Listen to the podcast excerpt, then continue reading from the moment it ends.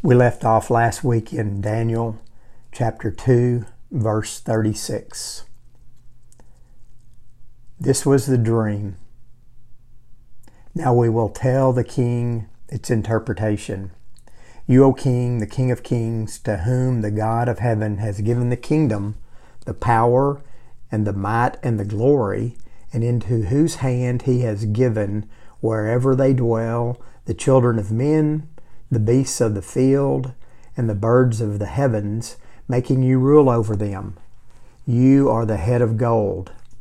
Another kingdom inferior to you shall arise after you, and yet a third kingdom of bronze, which shall rule over all the earth.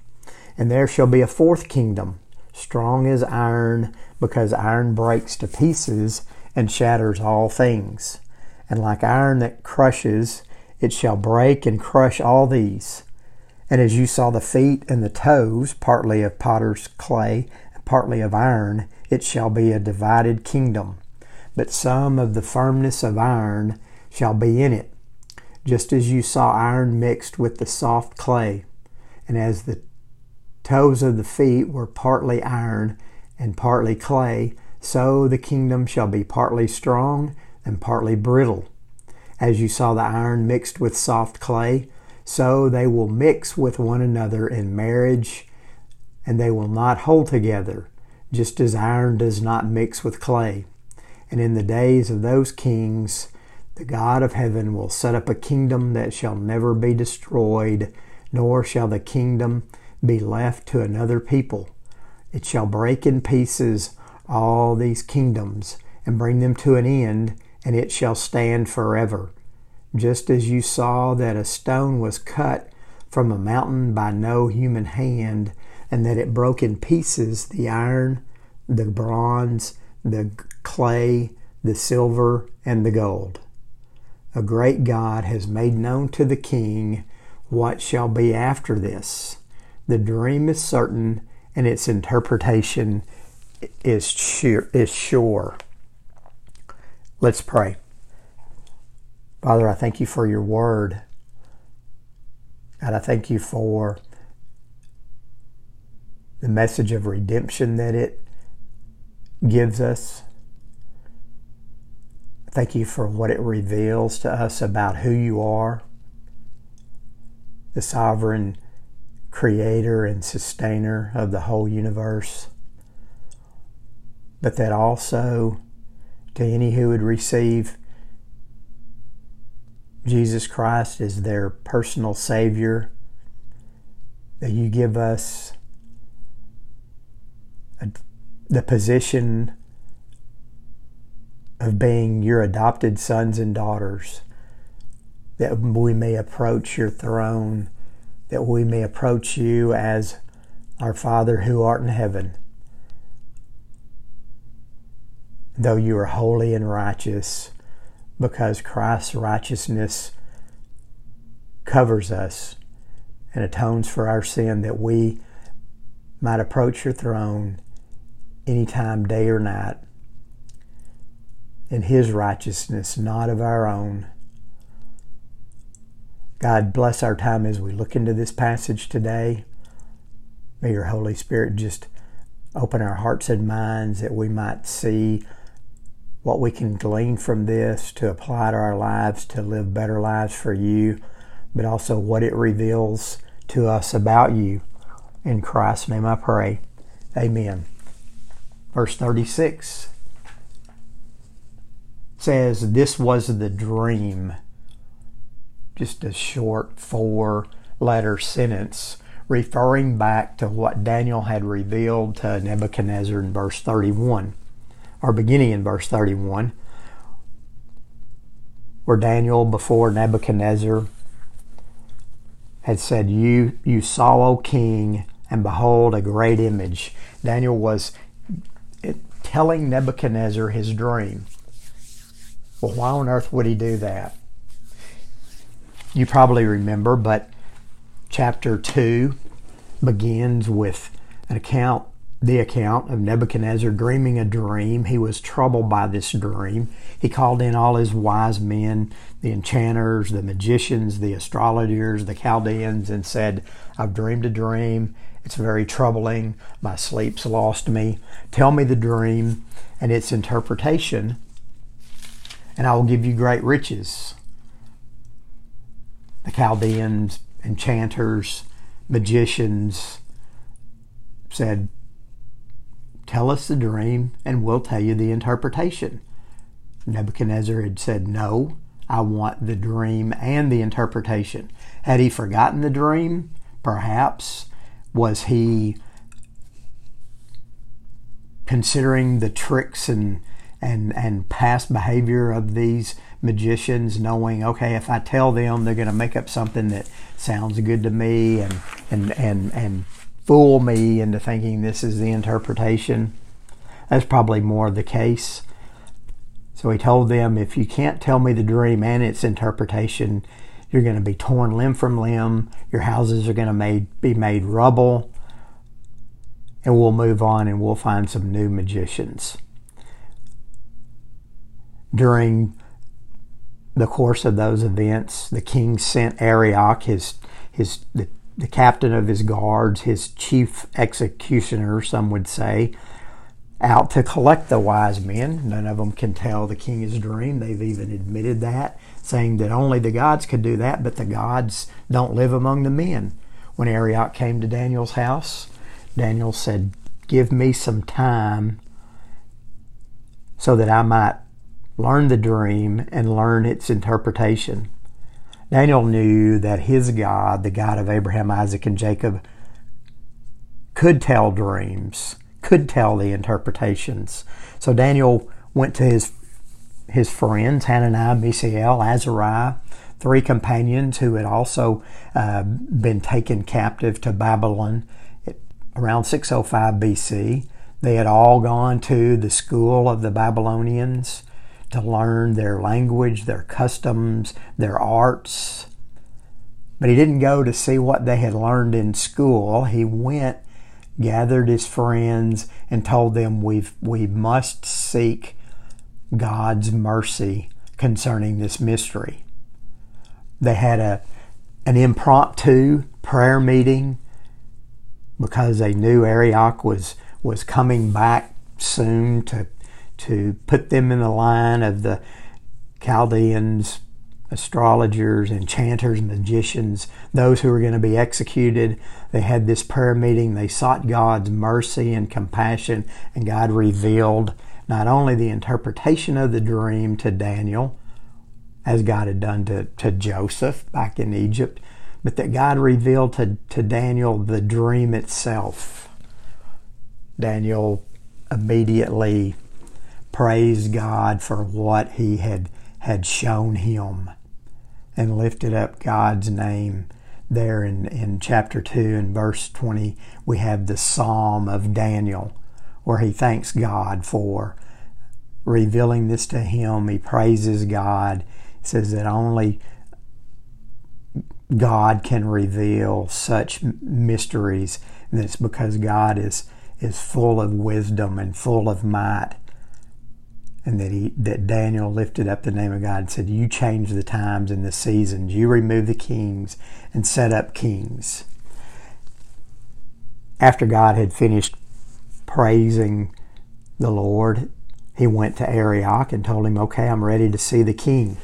Daniel went in to Nebuchadnezzar, told him the dream there in verse 31, and now here in 36 we have the interpretation.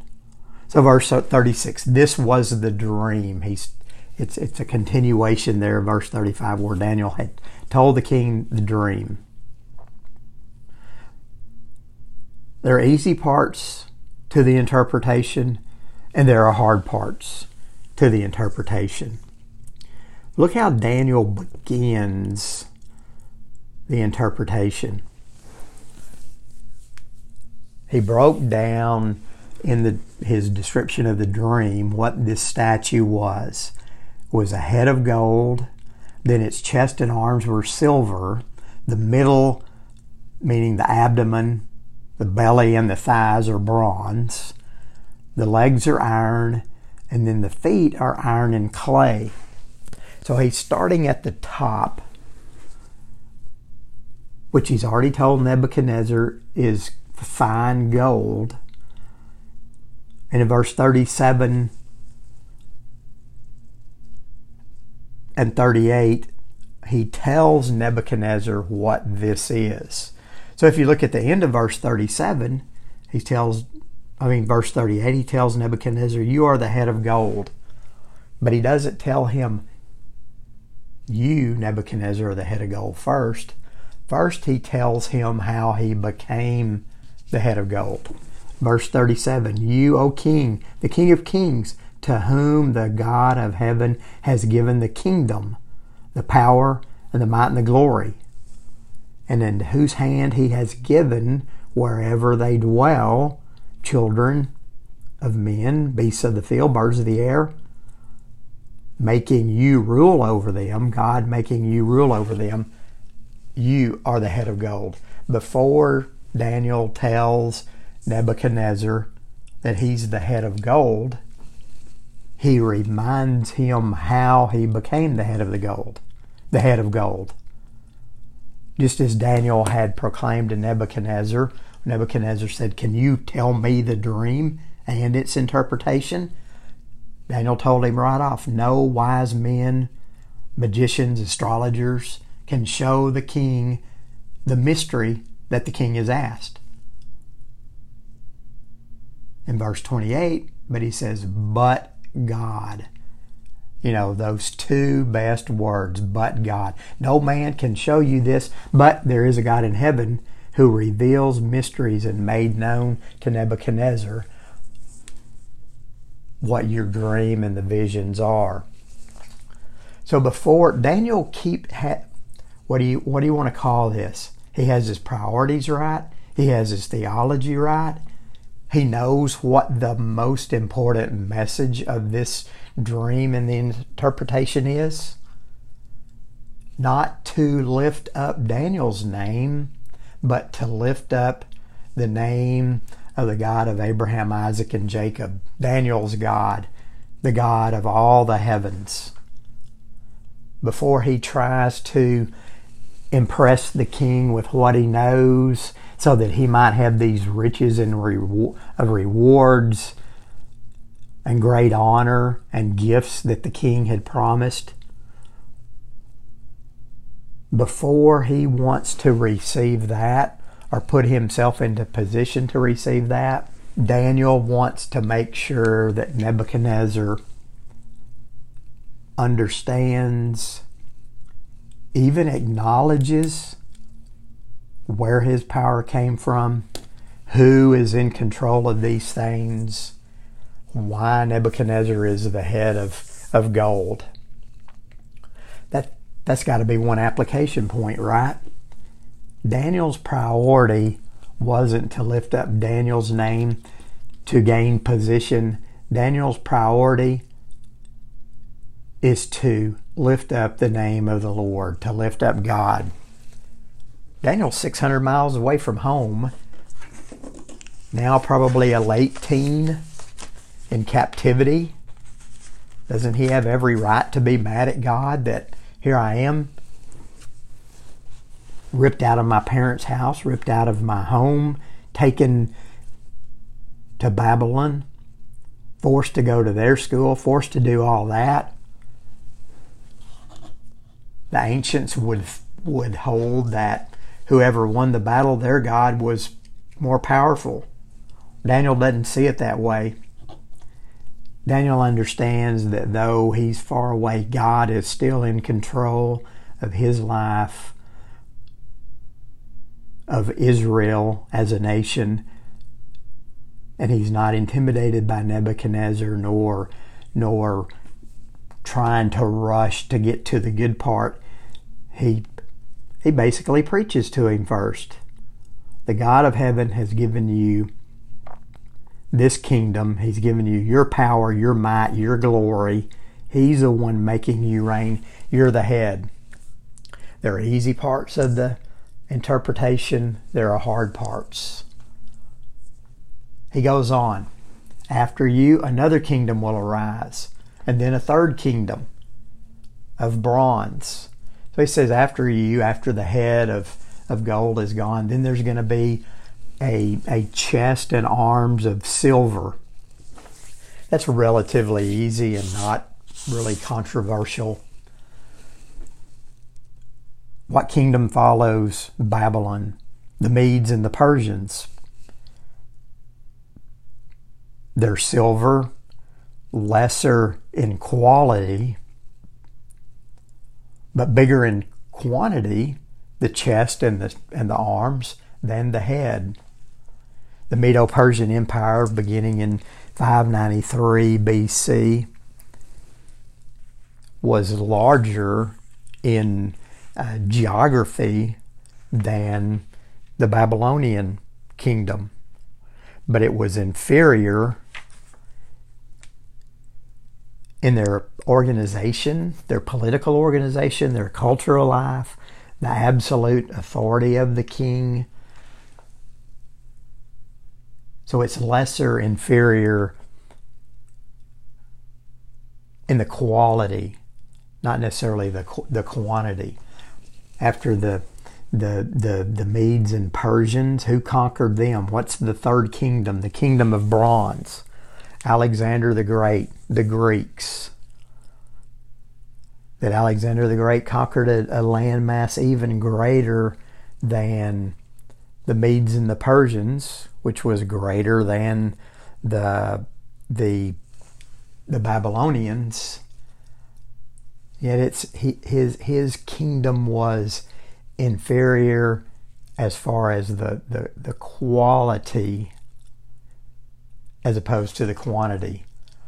The abdomen and the, and the thighs would be larger than the chest and the arms, which was larger than the head, but, but the quality of the bronze is, is less than the quality of the silver and certainly the quality of the gold. So there's easy parts and there's hard parts. The fourth kingdom says will be as strong as iron. So it's stronger, but the value is less than the gold, the silver, or the bronze. The quality is not as great, though the quantity is larger. The fourth kingdom being Rome, that comes in and, and, and conquers Greece. There's a kingdom that includes the east and the west. The Roman iron that that broke and shattered kingdom after kingdom in a in a crushing, defeating manner that came in and, and, and destroyed Alexander's kingdom. But look how the legs move into the feet.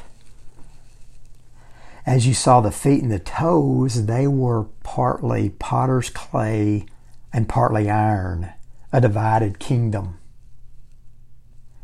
With some of the firmness of the iron, yet it's mixed with soft clay. The toes of the feet were partly iron and partly clay, so the kingdom shall be partly strong and partly brittle. Verse 43 As you saw the iron mixed with soft clay, so they will mix with one another in marriage, but they will not hold together just as the iron does not mix. And in the days of those kings, the God of heaven will set up a kingdom that shall never be destroyed, nor shall that kingdom be left to another people. It shall break in pieces all these kingdoms and bring them to an end, and it shall stand forever just as you saw that a stone was was cut from a mountain by no human hand and that it broke in pieces the iron the bronze the clay the silver and the gold. There are easy things to interpret and difficult things to interpret.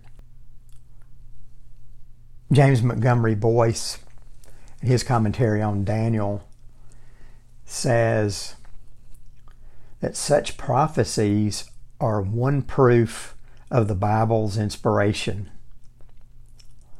But they are also proof of God's sovereignty, which is the dominant theme of Daniel. Boice says that Daniel's the magnificent story of the triumph of Daniel and three other godly men in the midst of moral and spiritual demise in ancient Babylon, but it's also a record of important visions that prophesy both immediate and distant events.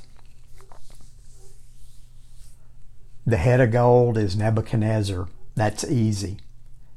It's pretty easy to deduce, to deduce that the, the chest and arms of silver are the Medo Persian Empire, that the abdomen and legs of bronze are Greece, and that the legs going into the feet are the Roman Empire. But what about the, the mixed, the dividedness of the legs and the feet and the toes, the, the feet and toes being mixed with clay? Maybe not so easy. But jumping to the end, we've got another easy part. That divided kingdom will be will be smashed by the stone cut out of a mountain by no human hands. Who is the stone? And we're going to come back to the feet and the toes. Don't don't worry. The rock that's uncut by human hands is is Christ. It says the psalmist says the stone that the builders rejected has become the capstone. The Lord has done this, and it is marvelous to our eyes. Isaiah in chapter 28 said, I, I lay a stone in Zion, a tested stone, a precious cornerstone for a, a sure foundation. The one who trusts will never be dismayed. Peter quotes that passage in Isaiah as well as says the stone the builders rejected has become the capstone. Peter also calls it a stone that causes man to stumble and a rock that makes them fall. Those passages make it make it clear that the rock in Nebuchadnezzar's dream is Jesus Christ, a divine Christ not made of human hands. The mountain of his dream is his kingdom. That's the easy part. The difficult part is just where in history does all this take place? Is it present here and now? Does it refer to the church and its expansion? Or is it or is it something coming later?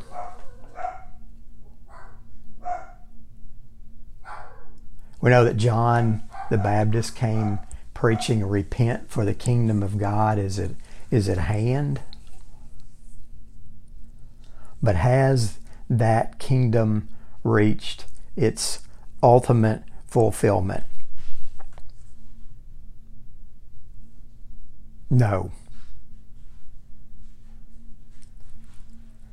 Even though the church has expanded and, and touches many parts of the globe, it, it seems that the best way to look at this mixture of iron and, and clay is in, in coming years before the second coming of Christ, when Christ will then come and set up his, his earthly kingdom. Dr. Walvoord says probably the best solution to the problem is is the familiar teaching that Daniel prophesies actually passes over the present age and the period between the first and second coming of Christ, or more specifically, the period between Pentecost and the rapture of the church. There's there's nothing unusual about such a solution as the Old Testament prophecy lumps together predictions concerning the first and the second coming without regard for the millennial that lay between. J.A. Motyer, who writes the uh, message of Daniel, the Daniel commentary in the series The Bible Speaks Today, says that there, there are various views of, of, of when and what these kingdoms make up, slightly different lists of successions. And then he says, we can at least reserve our final judgment until we have studied the whole book, especially chapter 7. So, this dream that Nebuchadnezzar has, that Daniel records these events, falls into his, his whole writing, and, and that we'll see more in, in, in chapter 7 and chapter 11 that, that give us more details. But what is the point here?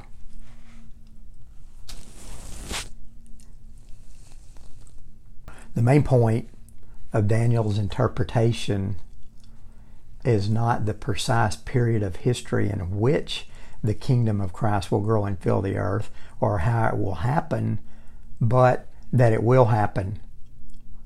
And the kingdoms of, of, of this world will be scattered before the kingdom of Christ. that with the first coming of Jesus, we know that he conquered sin and death.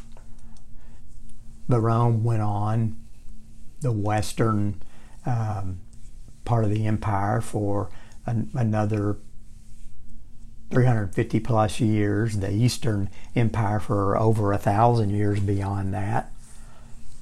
Rome was intermingled with, with other nations some have it to be a European alliance of the the the iron and the and the clay or NATO, but every time a country enters or exits European Union or NATO, it kind of throws the numbers off.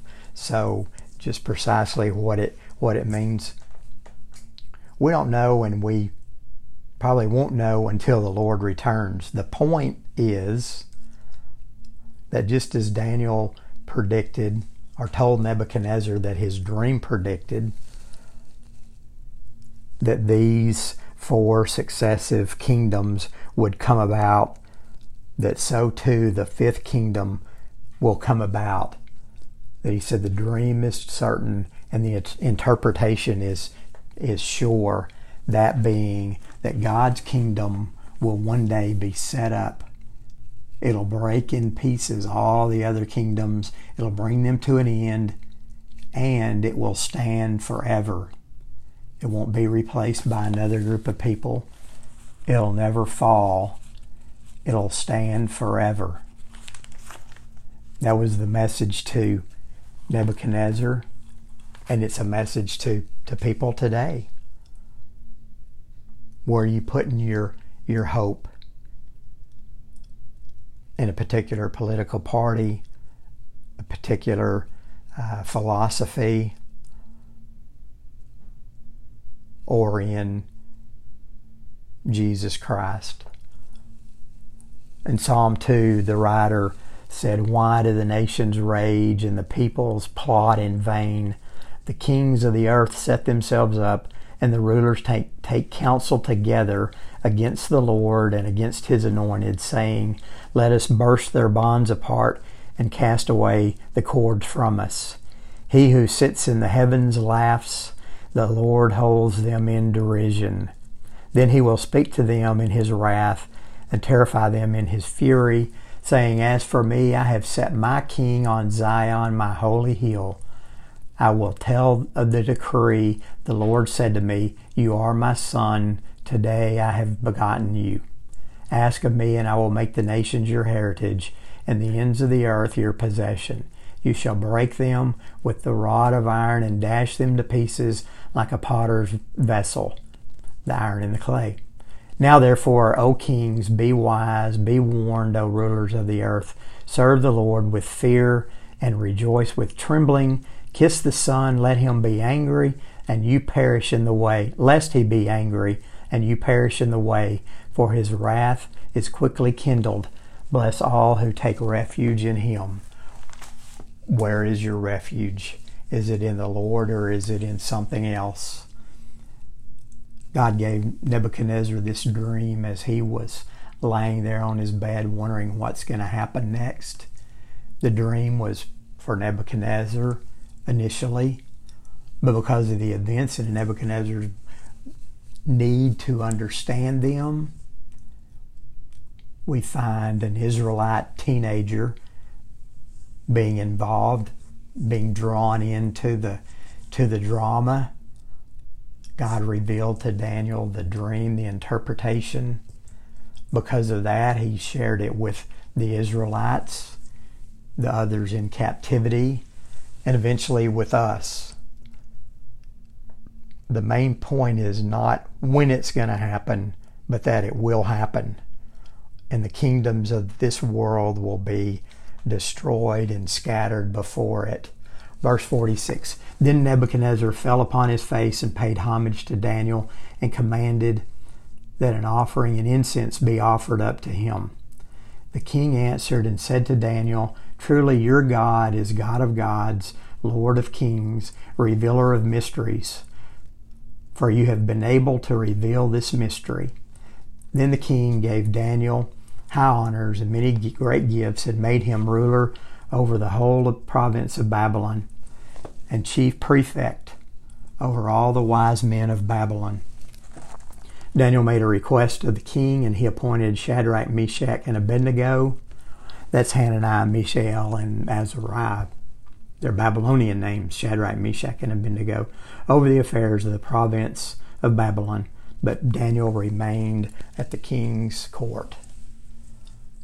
So Nebuchadnezzar, realizing that Daniel knew the dream, realized that his interpretation was true that he was the head of gold, he also said, Your God is God of gods, Lord of kings, revealer of mysteries.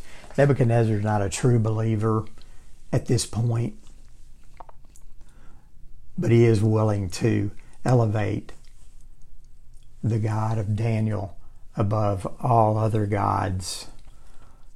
Then we see that Daniel got great honors was made to rule the province of Babylon, was chief prefect, and also appointed his three friends, Shadrach, Meshach, and Abednego. God is preparing for the next two waves, the final two waves of captives and exiles coming to Babylon. One of their countrymen, Daniel, is being installed here as over the province of Babylon, chief prefect in about 602 BC. When in 597 more captivity captives will come, and 586 even more, and Jerusalem will be destroyed, so that we see God's mercy and and watch care for Israel even before the final destruction of Jerusalem. He's put one of his people Daniel, a teenager, in position to make intercession for them. Father, I thank you for, for your word. God, for this account of seemingly common event of a king's dream over 2,000 years ago. And how you shared that dream with Daniel and he was able to explain it to Nebuchadnezzar, but also for our benefit to know that all kingdoms on this, earth will perish and be destroyed by Christ when he comes, that he will shatter them and set up an everlasting kingdom that'll stand forever that no one will be able to take away. God, as we look forward to that day, may we be active and about your work in sharing the message the hope of redemption that's available to anyone who would receive Christ as their Savior. It's in His name I pray. Amen.